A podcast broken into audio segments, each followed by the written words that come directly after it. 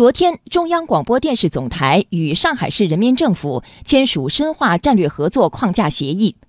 中央广播电视总台第一个区域总部长三角总部和第一个地方总站上海总站同时在上海成立。中共中央政治局委员、上海市委书记李强出席活动。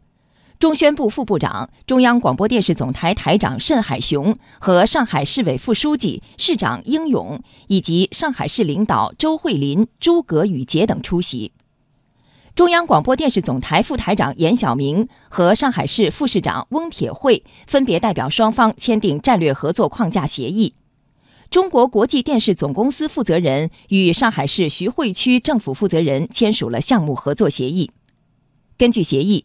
双方将围绕重大文化项目、服务长三角、版权运营、超高清产业、体育产业、影视剧译制、影视技术等方面开展全方位深度合作。